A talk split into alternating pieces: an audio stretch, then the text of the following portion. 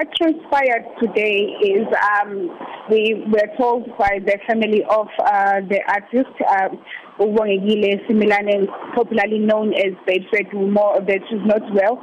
She's receiving uh, medical attention. Um, you know, coming to the media briefing, uh, so many journalists were expecting her to um, kind of like table her side of the story after her audio. Um, you'd remember that the video has went viral on many uh, social network platforms. How much truth is behind the statement alleging that the video was staged to raise awareness against domestic violence. According to the Simelane family, they have disputed that uh, the video um, was fake, and they also disputed, um, you know, the release of that statement that was allegedly released by both um, uh, the victim and the perpetrator.